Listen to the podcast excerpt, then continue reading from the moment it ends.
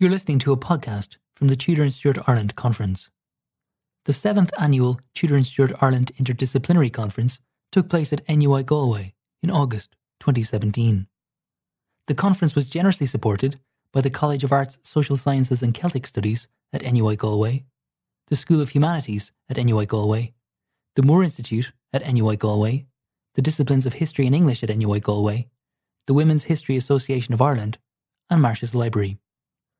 As in previous years, the majority of papers were recorded for podcasting by Real Smart Media, in association with UCD's History Hub. There are now more than 180 podcasts from previous Tudor and Stuart Ireland conferences freely available. To access this archive, go to historyhub.ie forward slash podcasts or visit tudorstuartireland.com. In this episode, a recording of a paper by Evan Burke from NUI Galway. His paper was entitled what I know of Butler's story is this Lady Ranelagh's transmutation history. Catherine Boyle was born in Ireland on the 22nd of March 1615 and was the seventh child of Richard Boyle, the first Earl of Cork. Catherine married Arthur Jones in April 1630, thus becoming uh, Lady Ranelagh. However, her marriage to Arthur was not a happy one, and when the 1641 rebellion broke out, Catherine moved to London to escape the trouble, while her husband stayed in Ireland. When in London, her class and her connections allowed her to exert influence on the political scene, and within two years of moving to the city, she was introduced to Samuel Hartlib and quickly became involved in all aspects of his network. Overall, Lady Ranelagh is a fascinating woman with a rich corpus of material, including over a hundred letters, multiple recipe books, and even a discourse on the plague. And so her place in the intellectual and political culture of the 17th century is crying out to be investigated in more detail. This paper aims to add to this investigation by looking at one of her letters in detail, her transmutation history. William Newman highlights that the transmutation history was filled with verifiable dates, locations, and other circumstantial evidence, and was intended to counter doubt by discussing genuine de- demonstrations of the Philosopher's Stone. Lawrence Principe adds that many of the texts are painstakingly precise, noting exact times, places, persons, often of rank or station, in attendance, the quantity of gold or silver uh, produced, and so forth. Other treatises focus on the proliferation of greed, highlighting how the aspiring adepts use up most of their elixir by trying to multiply it, before wasting the rest and slipping into poverty. Early examples of this genre include Michael Sendivogius's Novum Lumen Chemicum, which is 1604, Pierre Borel's Trésor de la Recherche et Antiquité Galloise, 1655, and Eirenaeus Philoponos Philalethes' The Marrow of Alchemy, Part 1, 1654. And by the middle of the century, it had become a popular genre among intellectuals, especially those within the Hartlib circle. This interest may have been sparked by George Starkey, the actual author of The Marrow of Alchemy, who had been introduced to the Hartlib circle around 1650. Starkey had made a positive impression on many, mem- on many, mem- on many members, including Hartlib, Benjamin Worsley, and Robert Boyle. And by 1653, copies of Starkey's texts entitled Sir George Ripley's Epistle to King Edward Unfolded had begun circulating around the network. Aside from Starkey, it was also around this time that other members, including Benjamin Worsley and Frederick Clodius, began to have debates on the various approaches to transmutational alchemy and Clodius began to copy and circulate alchemical texts, including a, uh, preparing a copy of the Epistolae uh, Philosophicae and the Statatua Philosophorum Incognitarium for Boyle. Furthermore, by the time Ranelagh engaged in this debate, both Sendivogius's Novum Lumen Chemicum and Starkey's The Marrow of Alchemy had been printed and were circulating around the Hartlib Circle. So, for instance, in an Ephemerides entry in 1655, um, Hartlib not only demonstrates his awareness of Sendivogius, but actually questions whether he was an adept. Monsieur Chaume knew Sendivogius' servant familiarly, who told him how horribly he was afflicted with the gout, without any remedy, insomuch that he fell into fits of blaspheming of God, etc.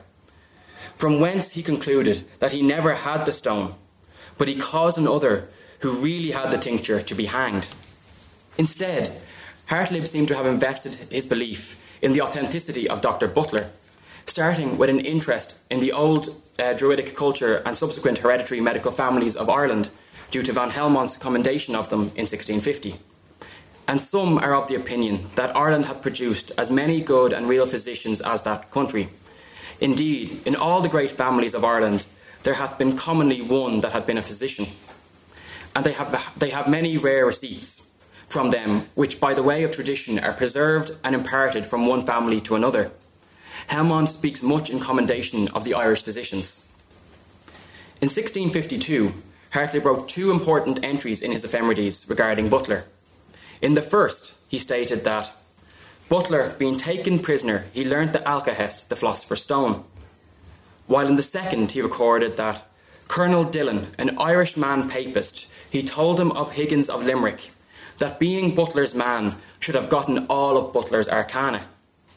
However, between 1652 and 1659, there is no recorded information about Butler by Hartlib, and it is likely that the proliferation of alchemical texts reinvigorated interest in Butler's story. Just one month before Ranelagh sent her letter, both John Beale and Robert Wood wrote to Hartlib with information on Butler's son. One such reference occurred in a letter from Robert Wood to Hartlib dated 21st of March 1659. I hear there is one Mr. Butler, son to Dr. Butler of Ireland, now, giving, now living at Galway. I have wrote to him, to the tenor of what you desire, and what answer he returns shall be transmitted uh, to you. By this stage, Ranelagh had built up a solid rapport with Hartlib regarding the sharing of scientific and medical information, and it is likely that Hartlib approached her due to her upbringing in Ireland and knowledge of Colonel Dillon, the man who told Clodius about Higgins. So, in, when Ranelagh was uh, besieged in 1641, the besieger was actually Colonel Dillon. Um, so that was the link. So Hartlib would have known about her uh, besiegement, and when she went to London and imparted this knowledge to him, that's how she, he might have made the link between Dillon and Ranelagh. Uh, furthermore, uh, due to this rapport, Ranelagh knew how Hartlib would have responded if she answered him, and preempted this response in the way she structured the narrative. It is likely that Ranelagh knew of the information circulating around the Hartlib circle, as she drew on the interest in Higgins and Butler, and constructed her narrative around pre existing material. She used Higgins as her first hand source, while also recording how Butler was taken prisoner, and thus ensuring that the narrative would have resonated with Hartlib and his colleagues. However, as she was drawing on a first hand oral source, she had to carefully structure the narrative to emphasise her own authority um, as writer and Higgins's authority as reliable witness. In order to explore how she achieved this, an understanding of the narrative is needed. So that's, that's the, the letter she wrote Samuel Hartlib. Um, so Ranelagh started by stating that the Irish Dr. Butler resided in Paris and lived in a lavish house, despite Butler not having any visible estate to live off. It was believed that Butler had the Philosopher's Stone, so the Irish Dr. Higgins decided to become Butler's servant to learn the secret. Once Butler's finances ran low, they decided to travel to Orleans to make more gold. However, before leaving uh, the city, Higgins learned that Butler was taken by pirates as a boy and sold to the Pasha of Tunis. And it was here that Butler managed to steal the stone and learn its secrets. After learning of Butler's past, the pair travelled to Orleans with 300 weight of lead and began to melt down the metal, working only at night. When the mixture was ready uh, for the stone to be added, Butler asked Higgins to travel back to Paris to give Butler's family some money. Realize, realizing he was being deceived, Higgins pretended to leave, only to spy on Butler the next night. As Butler was about to use the stone, Higgins unfortunately fell and alerted Butler to his presence, causing Butler to flee. Back in Paris, Higgins had Butler arrested on suspicion of forgery, but when Butler's gold was tested, it was found to be real, implicitly proving that the stone worked. The narrative then ends with Butler fleeing France and travelling through Spain before being killed in a shipwreck when trying to make his way to England. So, at the start um, of this narrative, Ranelagh states that her father told her that Butler was a poor glover's son who lived near Bandon Bridge in Ireland, in which country this man was born. Here, she is drawing on her late father's authority of Earl of the region uh, to assert that Butler was not only from the same country as Ranelagh, but also from the same county, albeit a neighbouring town. She then directly follows this up with the assertion that she heard all the information that follows firsthand from the reliable Daniel Higgins, which is implied through his being an Irishman and a physician. Through the combination of these two, these two statements, Ranelagh was able to assert herself as the key authority on the subject, as not only was she a fellow county woman of Butler's and a fellow country woman of Higgins's, but she was the only person to have reliable information on both Butler's roots and his encounter with Higgins. However, merely men- mentioning her father and Higgins was not enough, and so Ranelagh included circumstantial evidence, her father's actions, and a defence of Higgins to ensure her authority was not challenged. While she only mentions her father explicitly once, she invoke, evokes his authority throughout by implicitly weaving his actions, uh, sorry, his activities and no- knowledge of events in Ireland. By having Butler uh, taken by some pirates belonging to the Barbary coasts, Ranelagh was tying her narrative into the ongoing cultural fear of Barbary pirates and implicitly suggesting that Butler was a victim of the greatest example of Barbary corsairing to affect Ireland, the attack on Baltimore in June 1631. So, in June 1631, Algerian corsairs, led, by Jan Jansen, who was Dutch by birth but had converted to Islam in the mid 1610s, attacked Baltimore in the dead of night, targeting an area known as the Cove. Very little is known about the attack itself, aside from a report written from Kinsale three days after the event. In this report, the author states that on the 20th day of June, betwixt the hours of one and two in the morning, they landed their men, who divided themselves, some to one house and some to another, and so, on a sudden, surprised all the houses on that part of the town which is called the Cove, to the number of 26 and carried with them young and old out of their beds to the number of a hundred persons, and two they killed. We know that most of the victims ended up being slaves in Algiers due to a report from James Frizel, a consul based in the city, which stated that of the 390 captives in Algiers, 89 of them are women and children taken lately from Baltimore. By implicitly referencing this attack, Ranelagh was able to invoke her father's authority as he was known to have been politically active in the, lens, in the events leading up to the raid and was especially active in its aftermath. In February 1631, just four months before the raid occurred, Ranelagh's father wrote to Lord Dorchester, the Secretary of State in London, to pass on an intelligence, intelligence report that the Islamist forces of the Turkish Empire were about to launch a huge invasion to one of the ports of southwestern Ireland. And he argued that the ports of this region should not be left unguarded for Turks to lay eggs in. Des Ekin argues that Boyle believed the larger ports of Cork or Kinsale were the actual targets, but it is clear his intelligence was somewhat accurate. In the aftermath of the event, Cork wrote to the Privy Council asking them to investigate ways to free the captives, and followed this up the following February when he wrote a six page report in which he placed the blame for the raid on Captain Hook and Sir Thomas Button before stating that he had heard reports that the Turks had planned a larger scale attack to occur the following year, an attack that never materialised. As Ranelagh was living in Ireland at the time of the raid, it is likely that she would have heard about it from her father, and thus subtly weaved her knowledge of the event into the narrative, especially the points that could be attributed to her father in order to strengthen the circumstantial evidence and her authority as writer.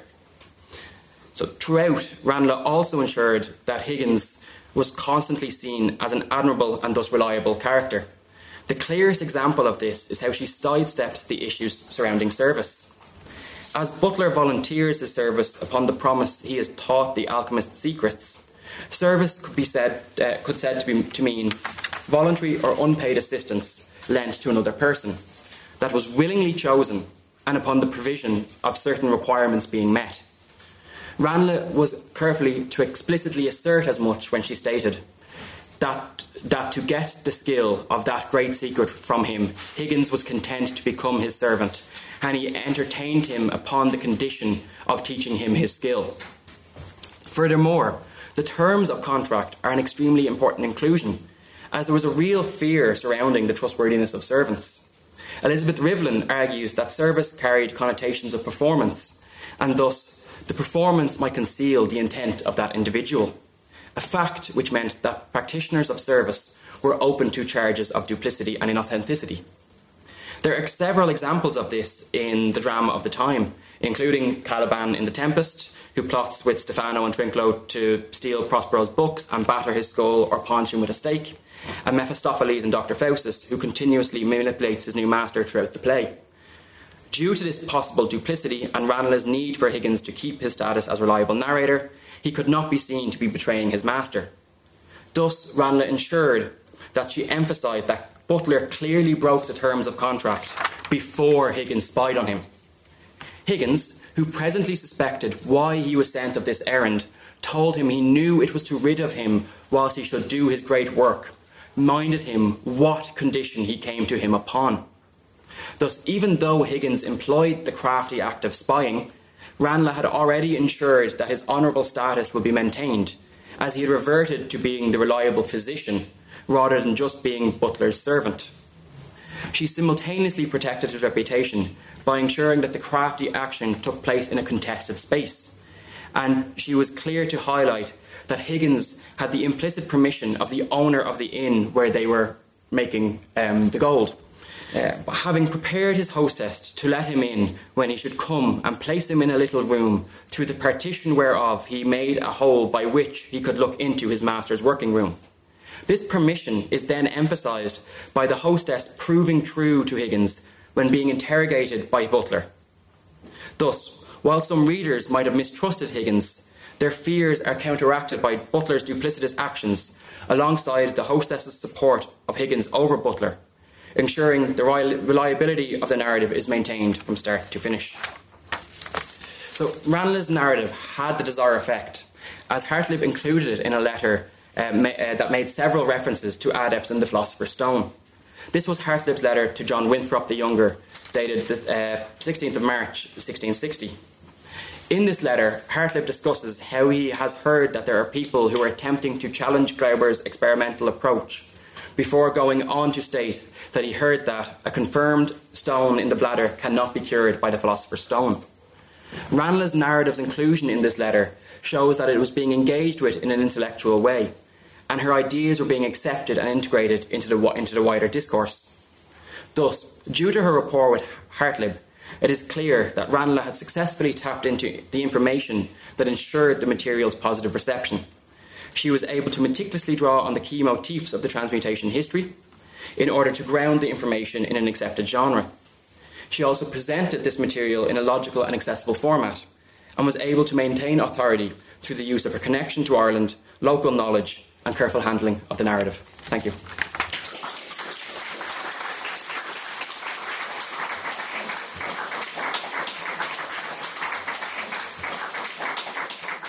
Thank you for listening to this Tudor and Stuart Ireland Conference podcast. If you would like to access the archive of more than 180 podcasts from previous Tudor and Stuart Ireland conferences, please go to historyhub.ie forward slash podcasts. All podcasts are freely available on iTunes and SoundCloud. For more information on the annual Tudor and Stuart Ireland Interdisciplinary Conference, visit the conference website at tudorstuartireland.com.